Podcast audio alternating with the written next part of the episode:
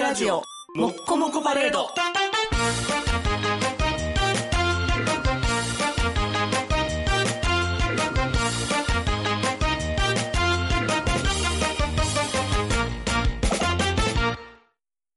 息子にスポーツやらせるとしたら何青春 RD のオーディグラ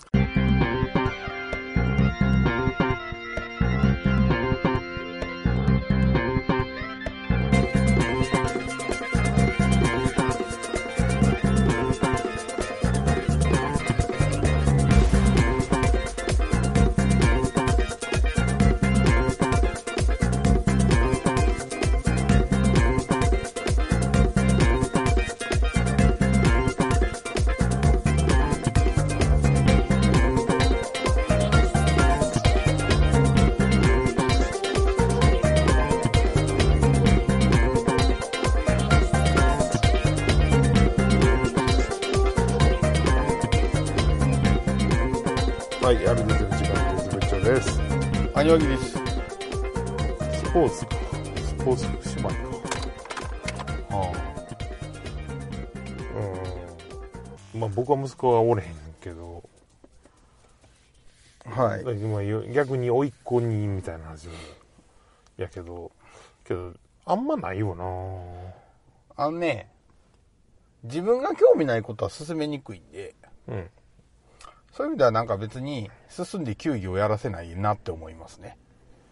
けど、多分みんなその、例えば野球好きな人は、はい。無理やり野球やらせるというかは、結局親が見てて楽しそうにするから一緒に見るみたいなからさ、はいはいはいはい。始まったり、こう、ゆ緩やかにやらせる方向に持っていくわけじゃん。はいはいはいはい。でリードしたらある程度ついてくる部分もああのるかリら、まあそうやな、リードっていうか、そうやな。まあ結局親のフィルターを通してしか世の中にない情から報が入らへんっていうのがあるから、まあ、そうなんですよね。別に野球も見ないし、サッカーも見ないし、うん。でも相撲は見るし、ってやってたら、それは勝手に相撲は見ることに興味持ったりするわけやん。まあそうやと思うよ。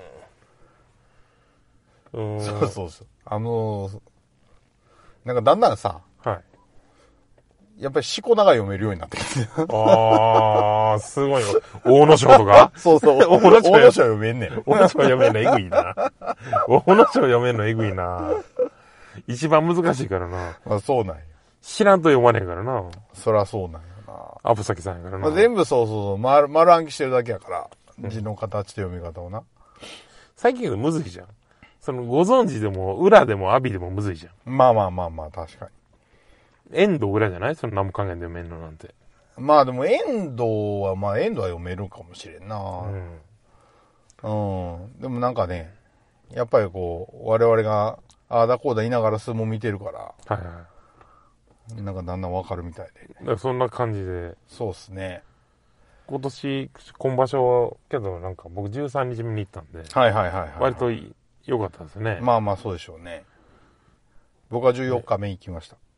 あ、良かったんじゃないですか。そ14日目、まあ良かったですよね。ら、まあ、事故、大体毎日言うんやけど、まあまあまあ、最後の方はも うね、優勝争いというか、もう優金持ち勝力士の行方が決まるような取り組みが絶対あるから。けどな、お尻騎士が今不在やからね、僕。ああ、それはまあでもやっぱり、まあまあなかなか見えてないからですよ。そうね。見たら出てくるし、まあそうよな。そうそうそうそう。だから僕はさ、その、もともと勢い関が好きやったから、はいはいはいはい勢い栃ノ心が好きやったんでい。、はいはいはいはい。今は、だから逆にいいけど、照ノ富士、ほんま相撲すぎな話で豪華な話しても悪いんやけど、けど照ノ富士の初優勝の時僕らさ、たまたまその日見に行ってたから、はいはいはいはいはだい。から初優勝の瞬間見れてたからう、ん。だから今になって、ちょっと思い入れが出てきてるよね。まあまあまあありますよ。全然ある。まあうん、照ノ富士はね。その1回目に大関まで行った時も知ってるし、うん。はい。そういうのとか、まあ、重量と朝乃山が今すごい、まあね、戻ってきましたからね。ね、すごいね最短で入った人が一回落ちて最短で戻るみたいな感じやもんな。いやーでも本当、なんかあれですね、1年間ね、まあ休んで、休まされてた、謹慎してたんですけど、1年って、そんなに選手生命が長い競技でもないのに、1年休ませるはちょっと、いやこのまま腐って終わること全然あったでしょうからね。あったし、誰が得すんねんって思いましたけどね。ねう。ん。まあまあ、そこまで悪いことしてないしな。そうやねん、そうやねん。対時期なだけで、そや、あれは、そりゃそうですよ。その、まあコロナに、に、行ってだけやからな。コロナのまあ最中にキャバクラ行ってたって話なんですけど、 1年って。まあキャバクラ行くのは別に違法行為でも何でもないからね。う。うんん。まあけど、と教会のルール破ったっつって謹慎するにはちょっと重すぎひんかみたいなのはある。まあ、相撲協会が一番ね、コロナピリピリした時期やったけど、まあね、どうしてもね、クラスターが出ますからね、相撲業界っていうのは。近いからな。はまあ、っていうような、今場所の、い。はいはいはい、まあね。ね、来場所どうなるんでしょうはかい。。霧馬山がね、初優勝しましてね。うんまあよかったなと思いますけどね。霧馬山もむずいよな。あああ、まあまあまあまあまあまあ。霧馬さんとか。いやいやいやいやいや、まあまあまあまあまあ。しこだはでもいよいよほんまに、字面セットで覚えてる気がするから。そうやな、なんか、あ今回行って思ったんやけどさ、あ、はい。その、人気力士って行ったら分かる声援力かなり違うやんか。はいはいはいはいはい。でも、やっぱりその、呼び、言いたくなるから、人気出てる力士ってあるなと思って。ああ、例えば飛び猿とか。あ、飛び猿ね。はいはい。言いたなるやん。飛び出して。なんか、おん、まあ、大野さんなんかもそうだけど、その、なんか、い五感ってあるよなって思って、みんな子供とかがは、い呼びやすいから呼んでんな、これみたいな、ちょこちょこあってさ、まあまあまあまあまあまあまあ、確かに。飛び猿とかはいいですよね。ものすごいいいですよね。その見た目と、その、ススタイルと、はいはいはないん。か五感が一致してるし、言いたくなる字面やなと思って、確かに確かに。アビーとかもそうやなと思うんですけど、はいはいはい。飛び猿とか、まあなんていうかこう、フォルムがもうめちゃ綺麗ですからね。うんだやっぱりなんか、らしい、イメージ通りですよね。そうそう、イメージ、イうんメージに合うってのはめっちゃあるなって思う。なんてことを思いながらの相撲観戦。はいはいはいはいはい。霧馬山はだから、ちょっと呼びにくい。ああ、まあまあまあ、まあまあ、五感的にね。うん。やけどそうか、大優勝もね、大関になるかみたいな話だったのにね。あいや、まあ全然一優応勝は、まあ決定戦まで行ってるから、成績次、的には結果が出れば。かなりいいですよ。なるんかみたいなねはいはいこれけど、マジで相撲話題って何割ぐらいの人に通じるんやろいやー、知りませんけど、まあ、いいんじゃないです か。その、別になんていうかな。その、WBC の話の方がウケるで、みたいなのも全然そんな さ、そんなこと考えてないから、こっちも。な。できへんもん、WBC の話なんか。 なんも。なんもできへん。ね何回やるのとか。買ったんですね、日本ね。そうでさ、けど さ、なんか、急に試合時間が朝8時とか言うからさ、え、高校,、はいはいはいはい高校野球みたいな。まあ、言ったらアメリカやねんって言われて、え、日本でやったんじゃないのって。あまあなんか移動するんですよ、ね。そうそう、決うん勝、準決からはアメリカですみたいな。はいはいは大変やな、って選手もって。い。まあそうですね。うん、けど、まあ子供にさっさいスポーツって話題からやから、まあ間違っちゃない。まあ確かにね。だからまあ、残念ながら野球とかサッカーはあんまり興味が僕は持てないので、進めようがないっていうかね。けど、格闘技は、その、柔道とか、はい。空手とかってもんは、僕は多分子供おったらやらせたいかもな。はあ、はあはあはあ、それは、習い事というか、ほんまにあれやけど、やっぱその、僕ら記者だったのもあって、やっぱ小中とかの時に、うん。僕ら私立行ったりしてたし、まあそれなりに勉強できたからまだ良かったけど、うんうんうん。やっぱこう、暴力に屈することっていうのがあるから、うん。でも自分書く時僕遊びでやってた時期があるんやけど、はいはいはやっぱりこの、屈さないぞって思えるだけで、健全に人生が進む瞬間あるよなと思うから、い。ああ、まあまあまあ、そうですね。なんか暴力に屈さないぐらいの腕力というか、うん。何もしてないとこからさ、喧嘩ってすごい怖いんやけど、うん。空手やってるとこからしたら、多分その喧嘩売られても、いや、普段の先生の方が強いし、み出たいなた。。矛を止めると書いて、ブーや。いや、まさにそう。けとかは思うから、その、多少なり、その、何、人に屈さないでいいっていうメンタルをつけるためには、覚えたらいいかなとか思っちゃうかもな。まあね。まあ、それはでもあるでしょうね。あるよな。ああ、まあまあ、な、何らかのことで、人よりその平均以上何かできるみたいなことはまあ大事。かもな。で、うん。身体能力的なとこもまあそういう面があった方が健全かもしれないね。うん、確かに。うん。人より速く走れるでもいいし。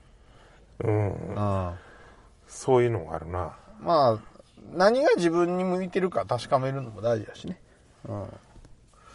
君は新仮面ライダー見たんですかまだ見てないんでしょ。あ、見る予定はあるんやありますね、さすがにやっぱり。知ってる人が関係してるので。ある程度に出てる、はい。皆さん、皆さんっていうか二人やけど、小山さんと小山さんが、なんか何らかで関わってそうでるすんでねね。小山茂人さんとスーパーログさんが方関わってるので、まあ見たいなと思うし、まあ評判もいいですよね。そうですね、なんか。う別に詳しいことは何も言わないですけど、ん。なんでまあ行こうかなと思ってますね。まあ、じゃあ今日はそれに先立って、はい。ノーベル賞を、何に先立ってノーベル賞をやってきた。はいはいはいはいはい。えー、ついにね、ノーベル物理学賞の話をしようかなと思って、はい。はい、おりますけれども、えー、2022年ですね、のノーベル物理学賞。今年度の話ですから。ギリギリまあまあま間あに合ったなと。ギリギリやね。はい。はい。ですけども、えー、っとね、これですね、4 experiments with entangled photons eh, establishing the violation of Bell-in 全然わからない。 equalities and pioneering quantum information science。マジでわからへはい。あのね、んわ。日本語訳でお願いします。はい。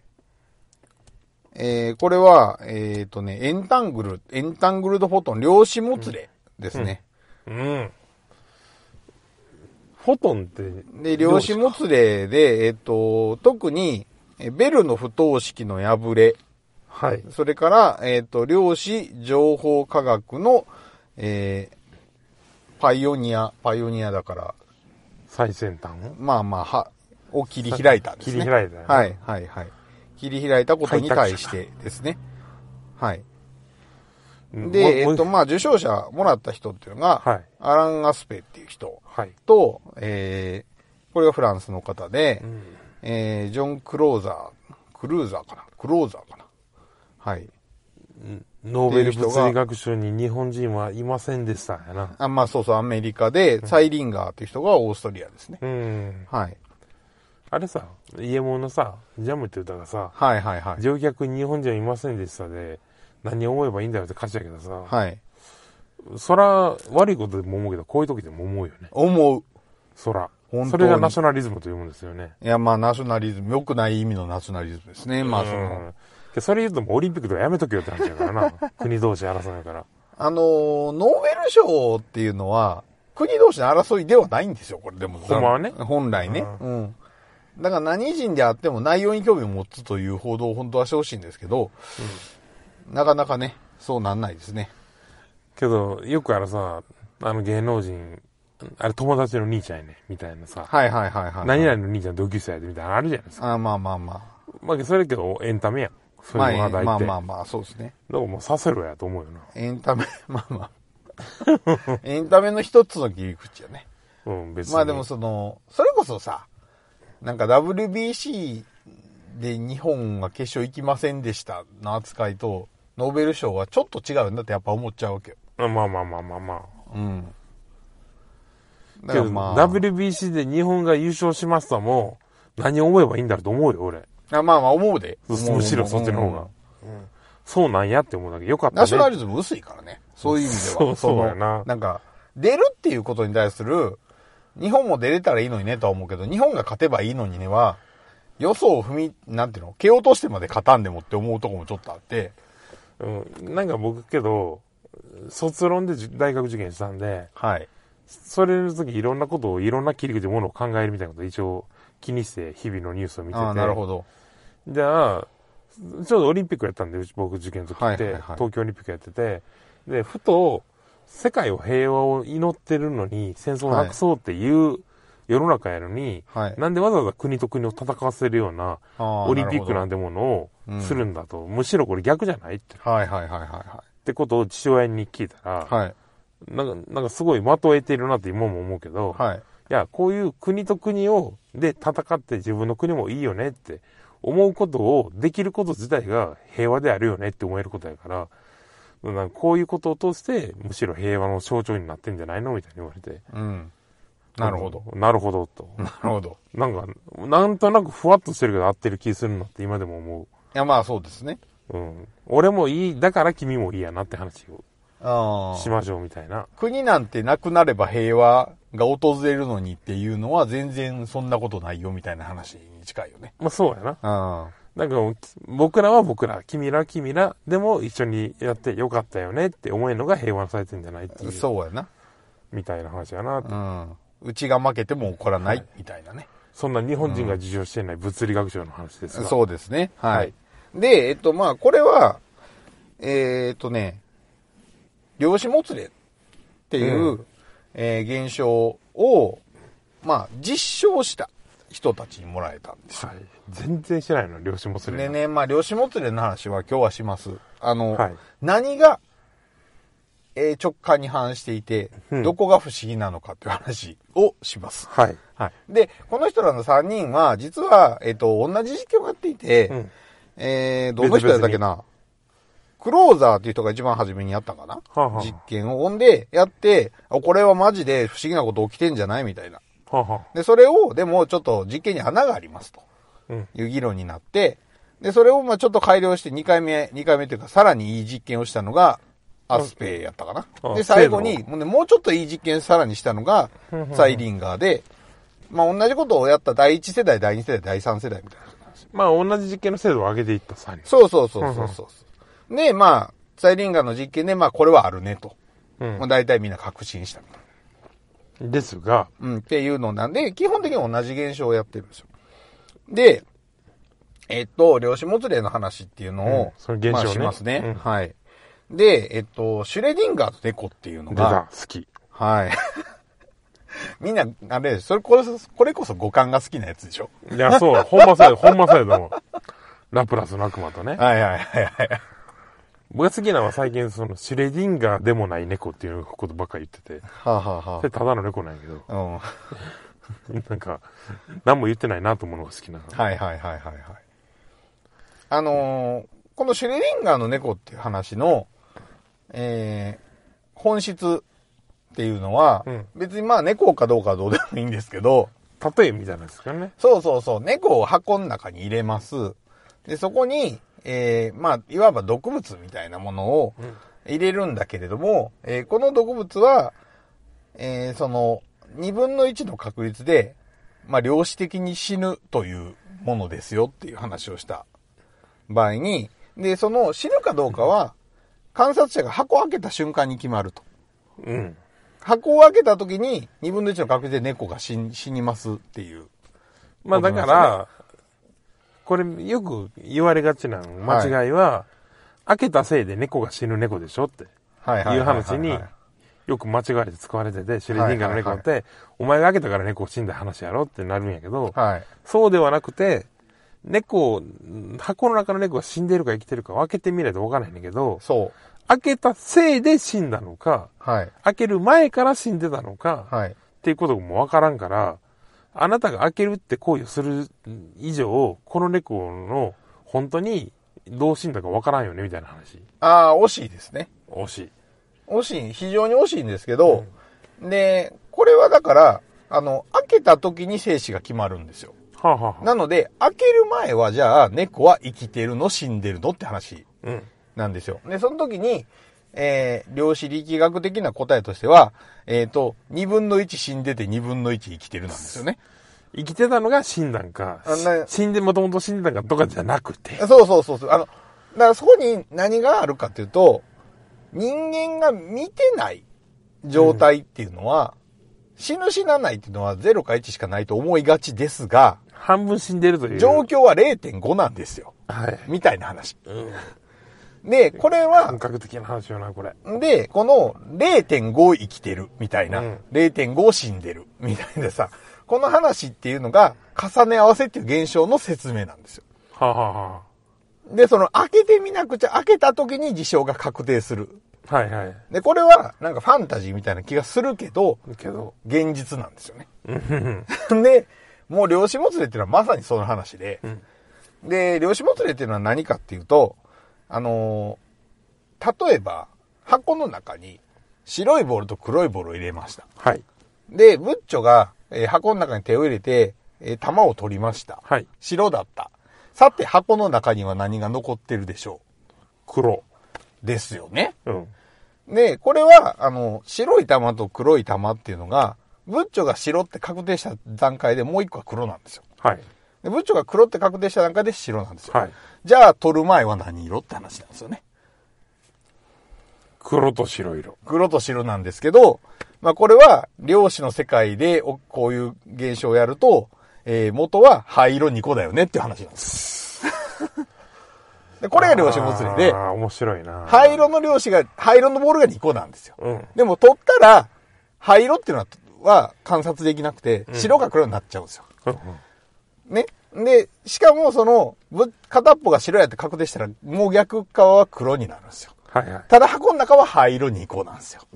ね、わかりますこれが量子物理です。だから、じゃなくて黒と白やんって言うけど、物理学的にははい灰色にこうなんですと。ね。あこれは理屈とかじゃなくて、そうそういうもん、さっきの猫が半分死んでる猫と一緒で、はい。そういうもんですからって話だね。う。そうそうそうそうそうそう。これが物理のむずいとこや。あんでね、まあその、これはだから、もうアインシュタインもそんな不気味なことがあるわけないやろって言ったぐらいですから、はいはいはいまあ直感にはものすごく反してるんですけど、うんまあアインシュタインから100年経ってね、はい。まあ今この現代ではもう残念ながら灰色2個っていうのが正解なんですっていうのが分かったって話なんですけど、ああ、それが量子もつれなあ。そう、それが量子もつれで、これを証明したんですよ。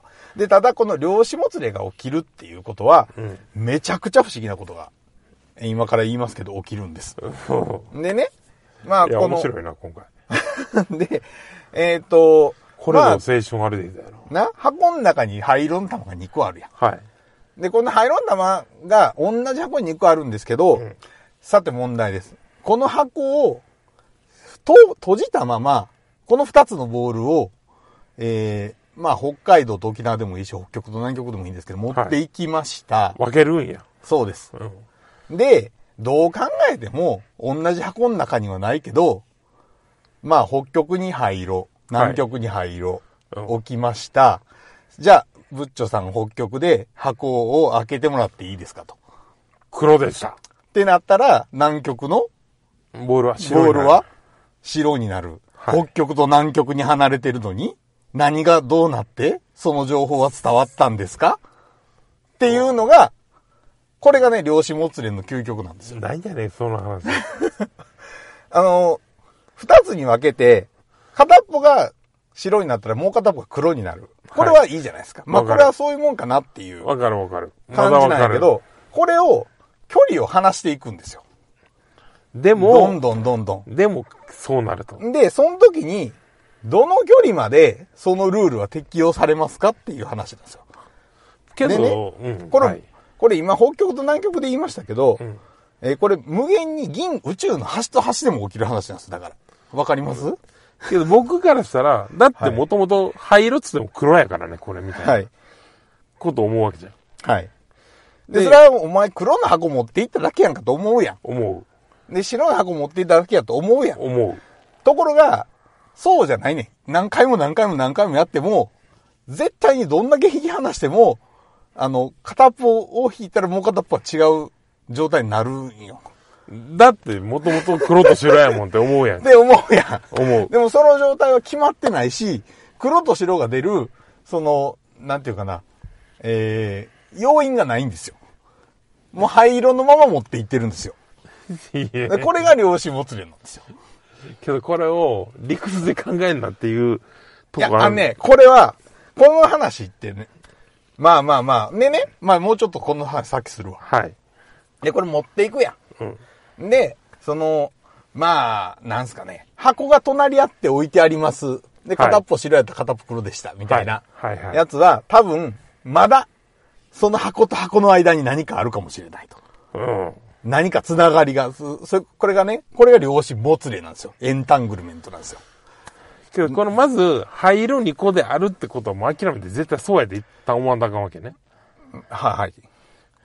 灰色2個って言ってるけど黒と白じゃんって僕は思ってるんやけど、はい。物理の世界で言うと、いや、何倍でもこれ灰色2個ですからと。いや、もう絶対灰色なんよ。黒じゃないと。そう、黒じゃないですよ。っていうのを確かめる実験をいっぱいするんですよ。 はい。その黒にか何も確定してないよと。うん。で、これ実は、まあ、あの、これがベルの不等式ってやつで、実はもともと黒でした、もともと白でした、みたいなやつやと、も、まあ、も、それはもう、もつれてるけど、状態が確定してるものですね。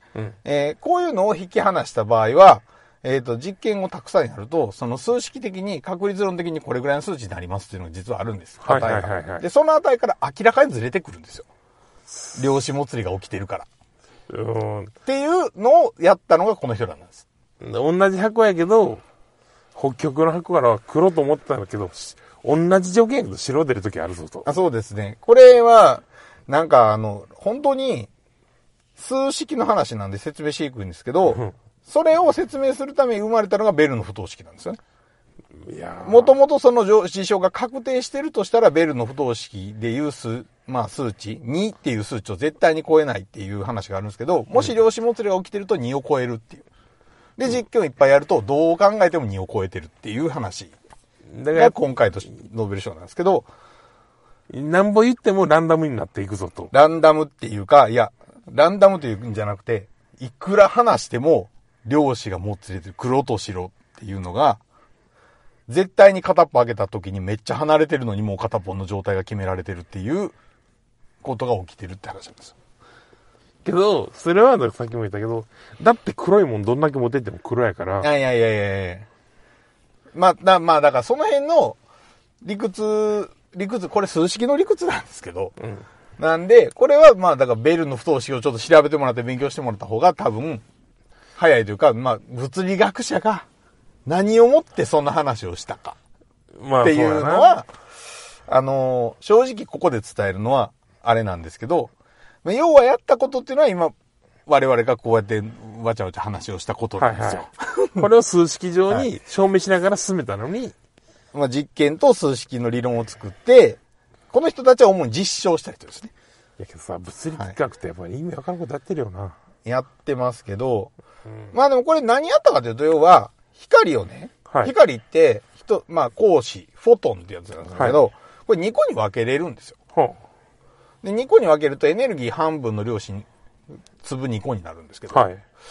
で、その2個っていうのは、すごく状態が、もつれてるんですよね。同じ1つの光子から分けた2個の粒子。はいはいはなこれが作れるので、うんあとはこの2個の関連っていうのをいかにどうやって測るかってことと、えー、どうやって、まあその2つの距離を引き離すかい。っていうマグ話を、まあしてるんです。マグロがあります。はい。おす、酢飯があります。はい。で、マグロのお寿司を作りました。はいはいはい。これを半分に切ります。はい。一口で食べれるように。はい。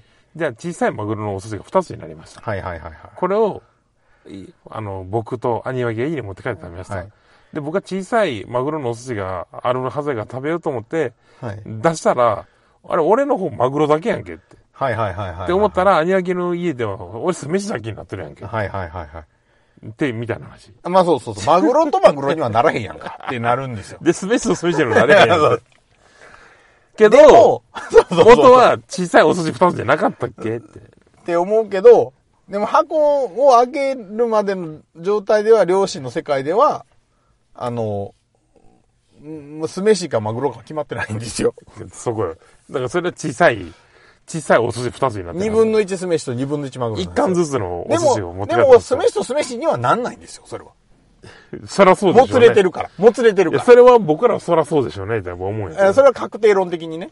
やけど、そうじゃなくて、あの、二分の一、二分の一マグロ寿司の状態で持って帰ったにもかかわらず、一貫ずつですよ。そうそう、どっち出るか分かんないですよ、つって、開けたらどっちか分かるんですけど、その時に必ず遠く離れたもう一つの方は、えーこっちがマグロだったらあっちは酢飯だし、こっちが酢飯だったらあっちはマグロななんんですよ。で一個ずつマグロ寿司持ってきたはずやのに、俺のとこにマグロ2個あって、はいお前のとこに酢飯が2個あんねん。っはてなるっていうことを、い。そう。でね、これを、だからまあ、無限に、その二つの量子を未観測の状態で無限に引き離したとしても、必ずこの二つの状態に関係がある。